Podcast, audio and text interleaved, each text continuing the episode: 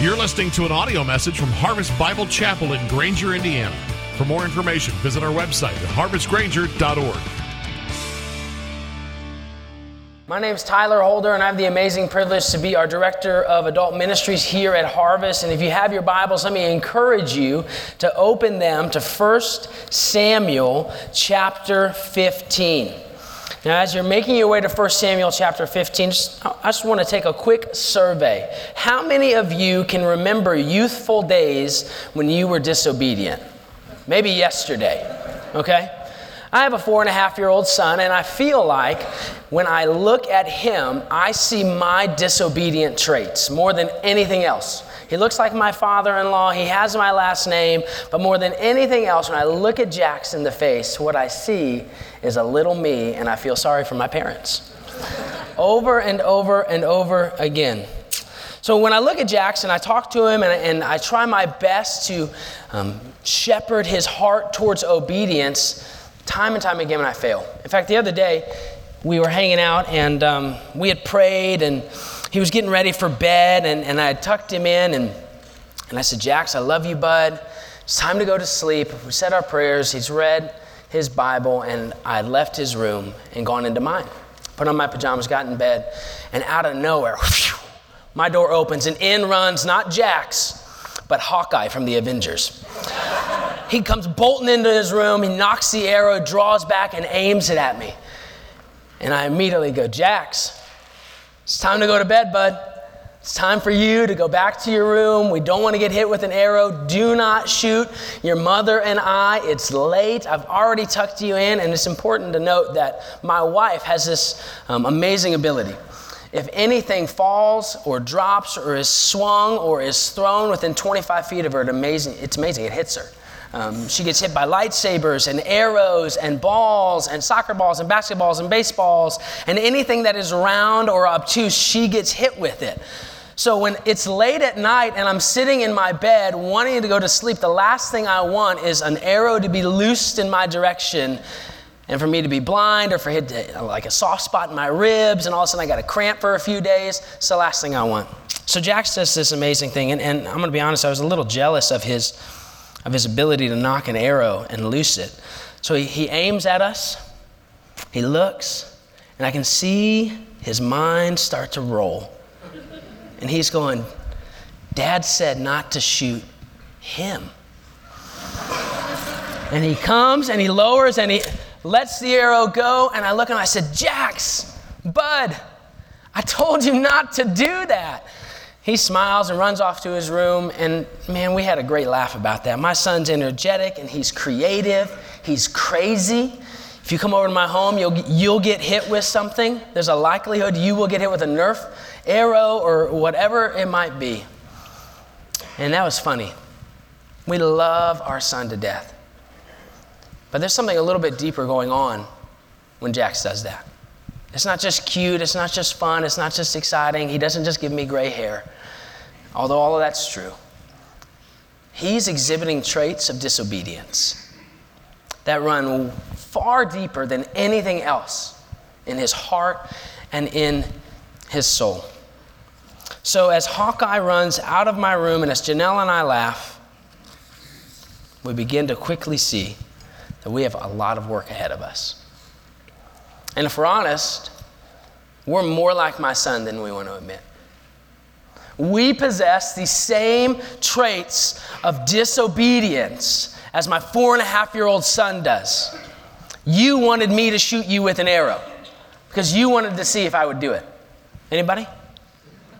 I thought about it. I thought, how far could I get it out there and not hit somebody? The crazy thing is, though, if we consider our own lives, we consider whether we obey or disobey, we make decisions each and every day. That's why you get speeding tickets. That's why your spouse gets upset with you. That's why your children cause you to go crazy sometimes. Because we have this innate ability and tendency to disobey. But when it comes to God's word, if we choose to disobey what God has shown us, the result will always be tragic. It won't be funny. And as you look at God's word over and over and over again, what you'll see is you'll see the story of God's people being clearly instructed to do something and they choose to disobey. And when they disobey, God acts.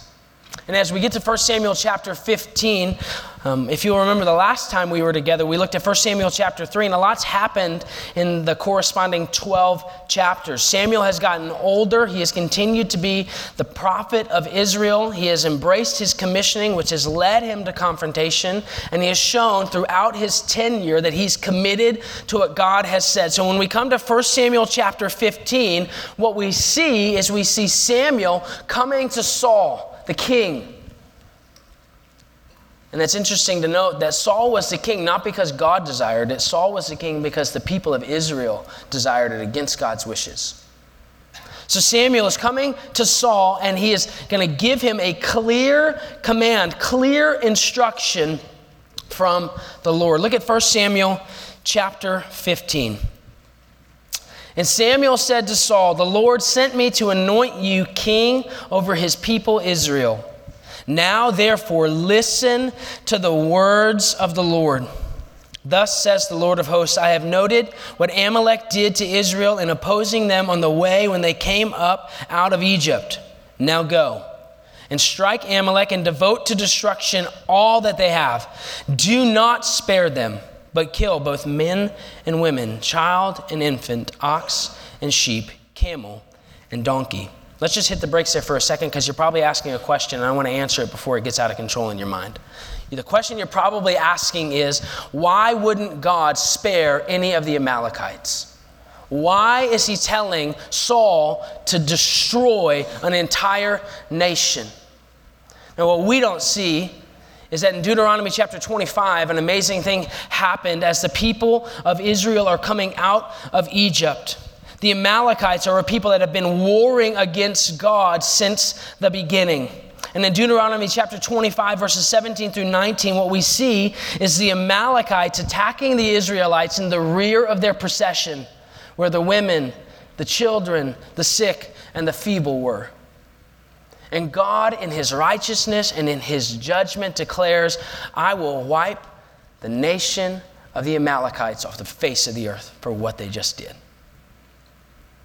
It seems harsh to us, but it's for God's glory and it's for His just judgment that He's allowing Saul an opportunity to fulfill one of His promises. Look at verse 4.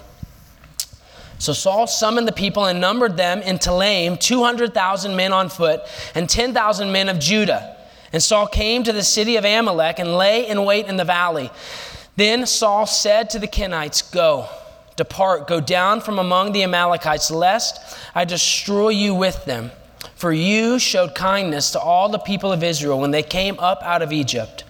So the Kenites departed from among the Amalekites. If we are going to pursue godly obedience, the first thing that we see here in 1 Samuel 15 is that we must listen to clear instruction. Samuel had given Saul clear instruction, right? There's no ambiguity. He didn't say, kind of do this and see how far it gets you. He said, no, go, destroy everything. You can't get much clearer than that. Sometimes, though, instructions can be hard to understand, right? I remember when Janelle and I had been married just a, a, few years. Sometimes I'm not the best with instructions. We saved up our money and we bought two things we bought a kitchen table and we bought an entertainment system. Now, we, we bought it, but we didn't buy the plan where people can install it for you. Does anybody do that? I do that now. Here's why I do it now because as I'm putting together the entertainment system, I'm screwing and I'm going as hard as I can. And to me, if it's not going easy, then I just need to go harder. Is anybody else like that? So I have a two inch piece of wood and a three inch screw. And I'm going, man. I am going to town. And I am misreading the instructions the whole way. And all of a sudden I hear a man, that was a weird sound. And I look, and my force, because I'm not that strong, but I'm strong enough to go through plywood, had sh- like shunted the bolt through the top of the entertainment system. Janelle comes in she goes, Did you not read the instructions? And my first response, Instructions? Why would you do that? Literally, a few days later, I'm putting together the kitchen table. I got a chair And at this point, we had realized I'm not the best at my hands. I'll hold the flashlight for you if you need it. And I'm going in, man, I'm going hard. I'm going, I'm screwing, I'm going, I'm screwing. Same thing. If it's not going in easy, then I should just go harder. Boom, out pops the back of the chair. That caused a lot of tears. And I'm looking at it, I'm going, man, if only I had read the instructions. If only I knew enough to take my time. Sometimes instructions are hard to understand. Other times they're a little bit easier to understand but hard to follow. Sometimes instructions are easy to understand but hard to follow. I know that God tells me that I should hide His word in my heart so that I might not sin against Him. I know that He declares, How can a young man keep his way pure? By hiding His word in my heart. I know that He has told me to not let the word of the Lord depart from my mouth, but to meditate on it day and night. Those are easy instructions, but it's hard to do. It's hard for me to do that. Over the past few months, I've seen that it's more and more difficult for me the busier I get to maintain a strict, disciplined time with the Lord.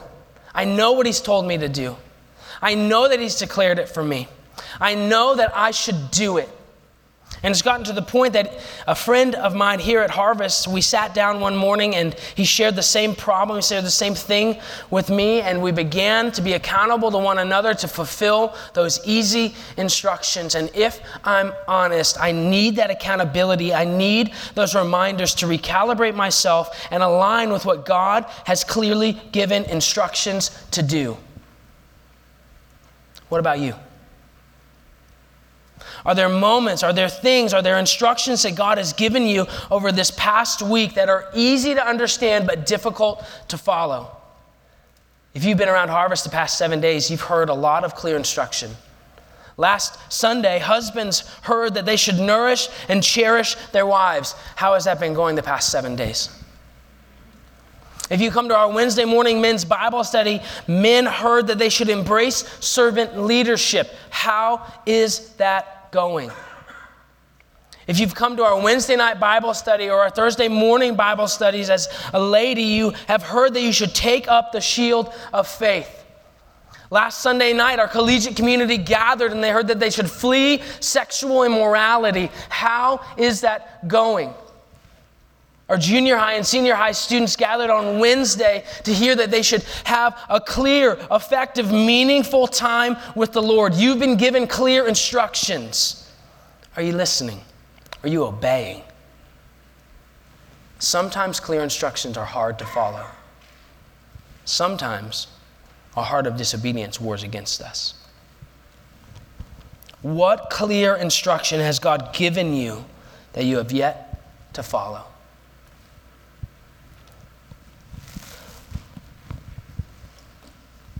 Look at verse 7. And Saul defeated the Amalekites from Havilah as far as Shur, which is east of Egypt. And he took Agag, the king of the Amalekites, alive and devoted to destruction all the people with the edge of the sword. But Saul and the people spared Agag and the best of the sheep and of the oxen and of the fattened calves and the lambs and all that was good and would not utterly destroy them all. All that was despised and worthless they devoted to destruction. The word of the Lord came to Samuel I regret that I have made Saul king, for he has turned back from following me and has not performed my commandments. And Samuel was angry, and he cried to the Lord all night. And Samuel rose early to meet Saul in the morning.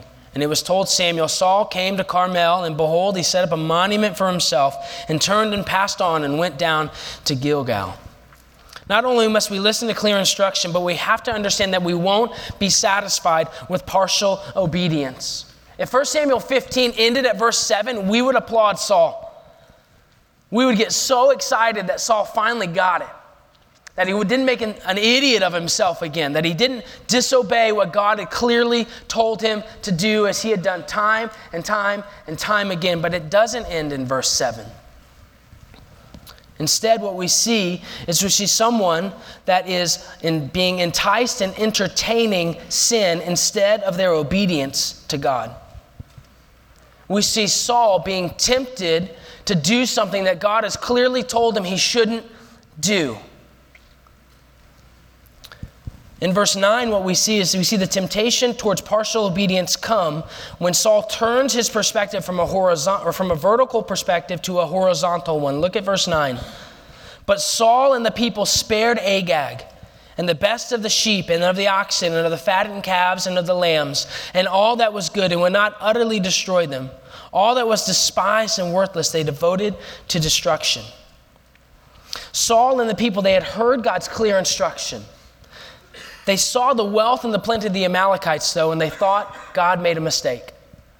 Because wouldn't God want the best of the best to come to us? Why would we destroy everything that's good and pleasant to my eyes? They took their sight off the Lord and they began to look around and say, This stuff looks better than what I have. So clearly, God made a mistake. That temptation's still around, though.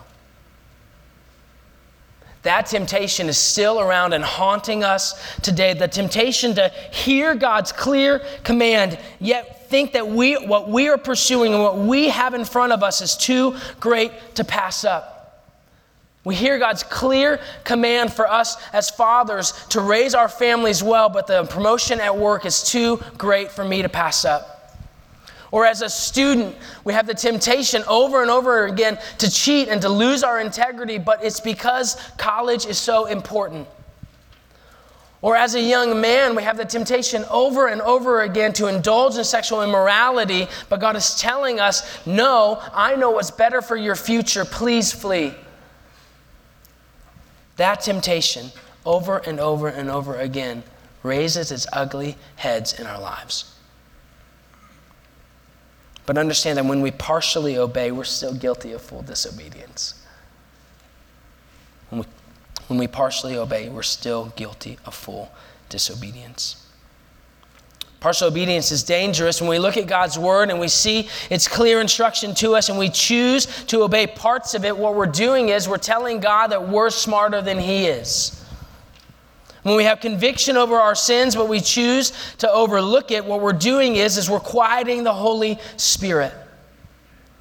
As a teenager, when we disobey our parents, what we're doing is going against what God has clearly instructed us to do. And as parents, when you see your children disobey, your heart breaks. How much more so does God's heart break when He sees His children disobey? Disobedience is a dangerous thing. In verse 10, the Bible tells us that the word of the Lord came to Samuel. It's similar to what we saw in chapter 3. And again, Samuel is contrasted against Saul. We see Samuel as the one who has been pursuing the Lord, who has been communing with the Lord, who has been listening and obeying what God has told him to do. And the Lord makes an amazing statement in verse 11. He says, I regret. Now, that word's only used one other time in the Bible. Where do you think it was used? If you immediately went to Genesis 6, you were right. If I had a prize, I'd give it to you. I don't have a prize, though, so I'll just smile at you really good. Great job. Genesis chapter 6. God uses that exact same word when he looks at humanity right before the flood and says, I regret that I made humanity. God has the same amount of regret towards Saul that he did towards all of his creation because of sin at this moment how much would it stink to be Saul? Right? How much would it stink to be Saul? God possesses immense regret because of Saul's rejection of his clear command. But nothing short of strict obedience to the Lord's instructions was acceptable. He wouldn't settle for anything less. And anything less produced grief in heaven and pain and loss on earth. But please do not miss this characteristic or this trait of God. When God says he regrets that he made Saul king, it's showing us a glimpse into God's heart. The fact that God cares enough about you and about me to regret a decision, the fact that God cares enough to lead his people well, shows us that our God is a loving, just, amazing, beautiful God. And his desire is for us to obey, not to live in disobedience. Saul's disobedience led to an inflation of his pride. In verse 12, what we read is Saul, after his victory against the Amalekites, goes down to Carmel and sets up a monument to whom? Himself. That gives us a perspective into Saul's heart. Saul, right after an amazing victory given to him by the Lord, doesn't celebrate the Lord. Who's he celebrate? Himself.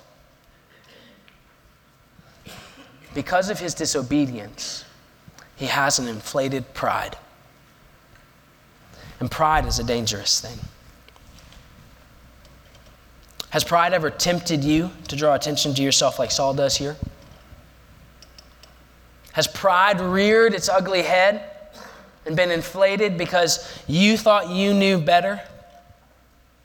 It has in my life. It absolutely has in my life. So we see Saul setting up a monument to himself. We see Samuel responding to the Lord's declaration that he is regretting that Saul is king. And look in verse 13. And Samuel came to Saul, and Saul said to him, Blessed be you to the Lord. I have performed the commandment of the Lord. And Samuel said, Hmm. I, I feel like that should be added. Hmm. Hmm. What then is this bleating of the sheep in my ears and the lowing of the oxen that I hear? And Saul said, Hmm, again, hmm. They have brought them from the Amalekites, for the people spared the best of the sheep and of the oxen to sacrifice to the Lord your God, and the rest we have devoted to destruction. Then Samuel said to Saul, Stop! Foul! Stop! I will tell you what the Lord said to me this night. And he said to him, Speak. And Samuel said, Though you are little in your own eyes, are you not the head of the tribes of Israel? The Lord anointed you king over Israel. And the Lord sent you on a mission and said, Go, devote to destruction the sinners, the Amalekites, and fight against them until they are consumed. Why then did you not obey the voice of the Lord? Why did you pounce on the spoil and do what was evil in the sight of the Lord? And Saul said to Samuel, I have obeyed the voice of the Lord.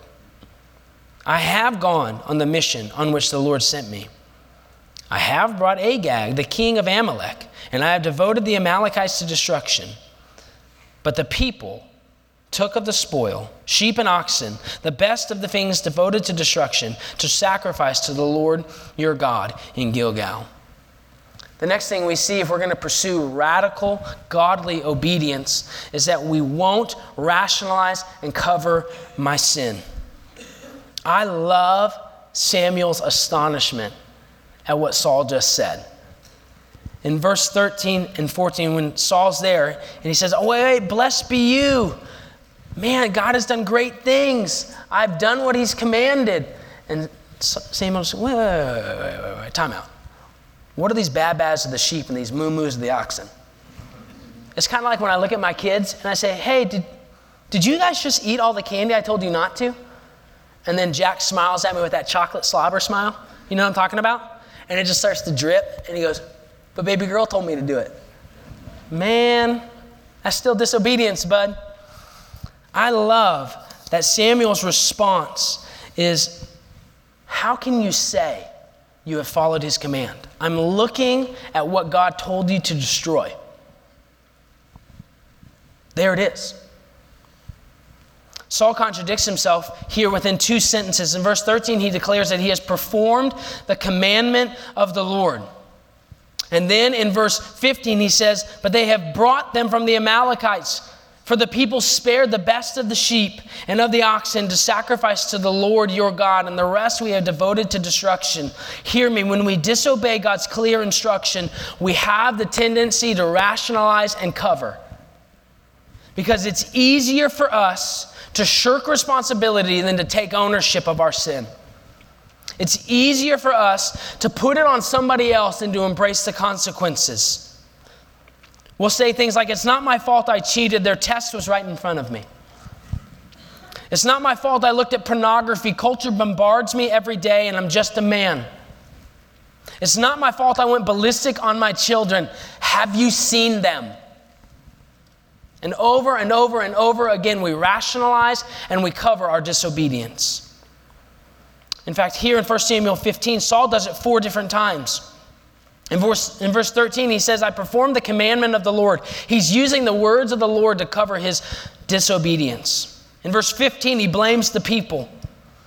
In verse 20, he blatantly lies. And in verse 21, he shifts the blame. But these rationalizations aren't far from what I do and probably from what you do on a weekly basis. The area in my life that I am most apt to rationalize my disobedience is within my relationship with my wife. Now, Janelle's super long suffering. She lives with me. She's got to be. We got two kids, it's crazy. And there are moments, there are days in my marriage when I sin against my wife. And she is gracious and kind and beautiful and loving. And when she says, I think that was just a sin against me, what is my first response? Come on, sweetie, it's been a rough day. Or, babe, I think you're reading into it. Or, really, Jack's made me frustrated. Instead of saying, you know what, sweetheart, you're right. I'm sorry. Will you forgive me for that? Instead of rationalizing and covering my own sinfulness, I need to have a heart of reconciliation and repentance. Where in your life have you rationalized and covered your sinfulness? Is it within your relationships with your spouse, with your children, with your coworkers? What is it that you're rationalizing and covering? Disobedience is dangerous. Don't rationalize and cover your sin. If you are trapped in the rationalization of disobedience, hear me say that the beautiful thing is that you don't have to stay there. You don't have to stay there. Pursue forgiveness and reconciliation. Look at verse 18 with me. And the Lord sent you on a mission and said, Go, devote to destruction the sinners, the Amalekites, and fight against them until they are consumed. God gives Saul an explicit mission. It begins with clear instruction in verse 1. Here's what you are to do. And in verse 18, Samuel is telling Saul, God gave you something specific. He told you what to do. He gave you a clear mission with clear instructions, and yet you disobeyed. You rationalized, you covered, you allowed pride to interfere, you took your eyes off of the Lord and looked at what was around you and decided that that was greater than God. God likewise has given us a, a mission as well. He has given us a mission to go and make disciples of all nations, but we can so easily rationalize away our fervency to complete this mission, just like Saul does. How are we doing? How are we doing at completing the mission that God has given us? Is Granger better because harvest is here? Do your neighbors know that you have a mission from the Lord? Better yet, to your children.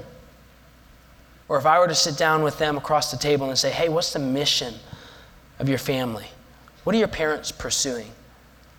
Is their first response going to be their own sports, their own prominence? Or is it going to be they're pursuing the Lord?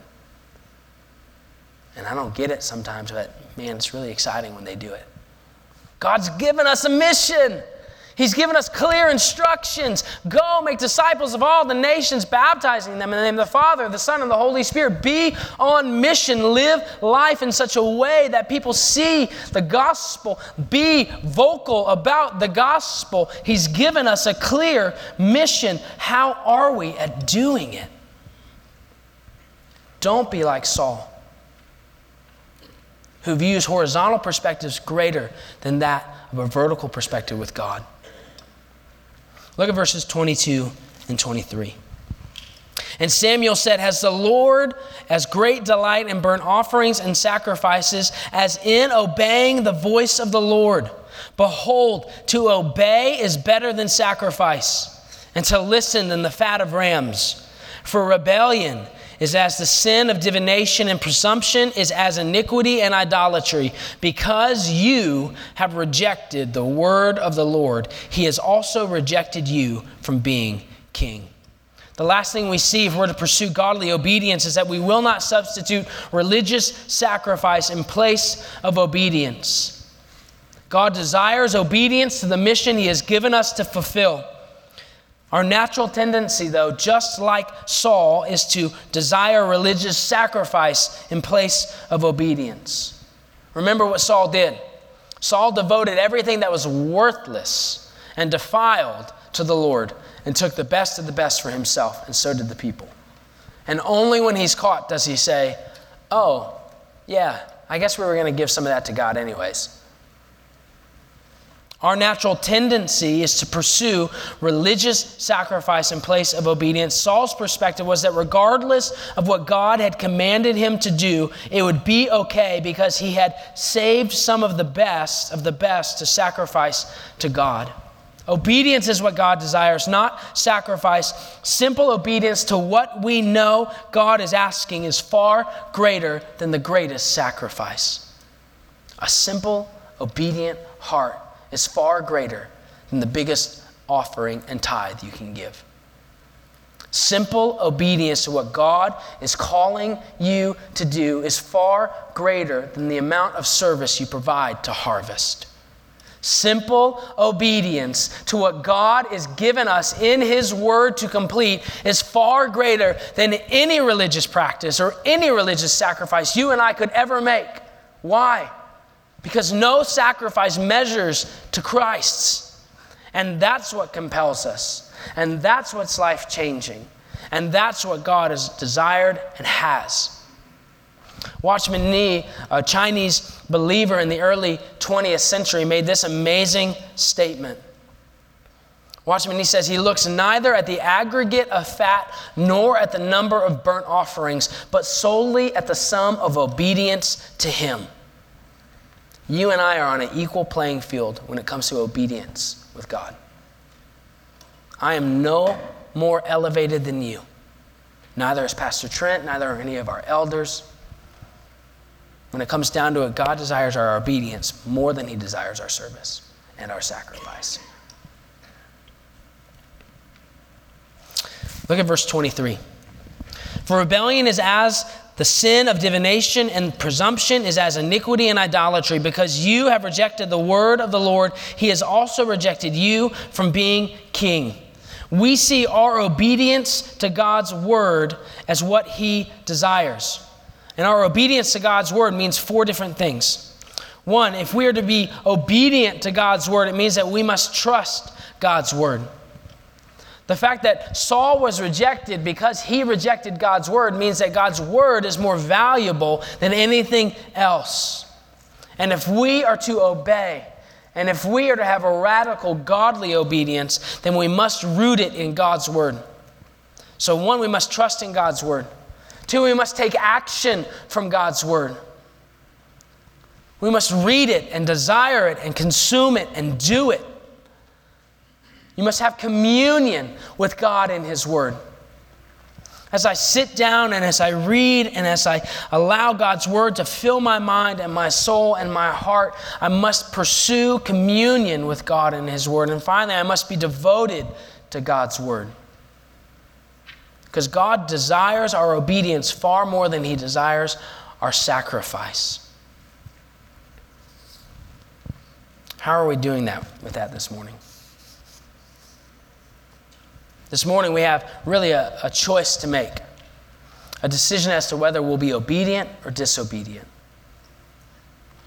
A decision as to whether we'll follow what God has clearly instructed us to do or we'll continue to try and do it our own way. And this morning, there's a high likelihood that there's one of three types of people in here.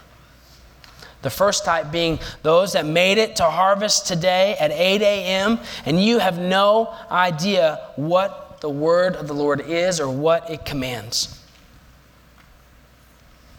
It's impossible for you to obey God's word if you don't know God.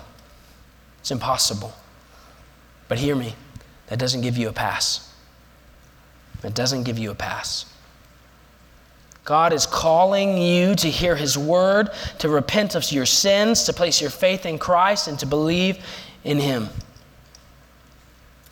There's those here this morning that have come to harvest, and, and, just like Saul, you know the word of the Lord, but you have chosen to be disobedient. You have chosen to live a life of disobedience. And God is calling you to repent of your sinfulness and return to your true love to repent of the disobedience that is so rife in your heart. Please do not let the Word of God fall on deaf ears. Do not let the Word of God fall on deaf ears anymore. Hear what He is commanding you to do. Hear the instruction that He is giving you. It's clear, it's concise, it's to the point, it's right there. Hear God's Word and respond. Don't live in disobedience anymore. The third group that could be here this morning be those that have heard the word of the Lord and that you do what it says. That's amazing. But don't become complacent. And know that it's the work of the Holy Spirit in your life that is allowing you to do that. And draw others along with you. It's far easier for somebody to step back into obedience through accountability than it is on their own. So this morning, are we listening to clear instruction?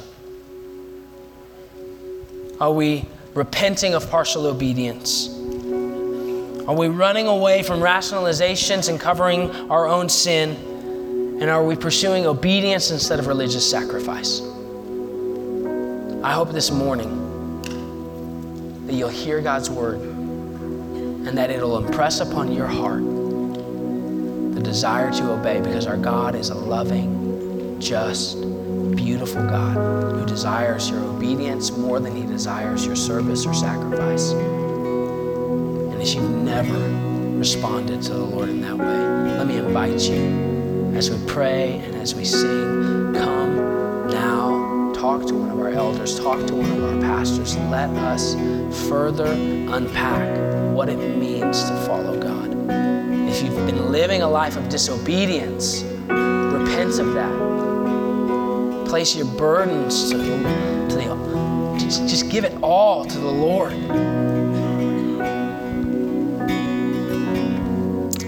Father, we pray and ask that you would reveal in us where we have been disobedient. That our hearts would be sensitive to your word and to your moving. And that, Lord, our pride wouldn't be inflated to the point where we shirk it off anymore. Father, I pray for the men and women that are here, that their lives would be more reflective of obedience and disobedience, that they would realize and remember over and over again that you desire our obedience more than the greatest sacrifice that we can ever offer. Father, we love you.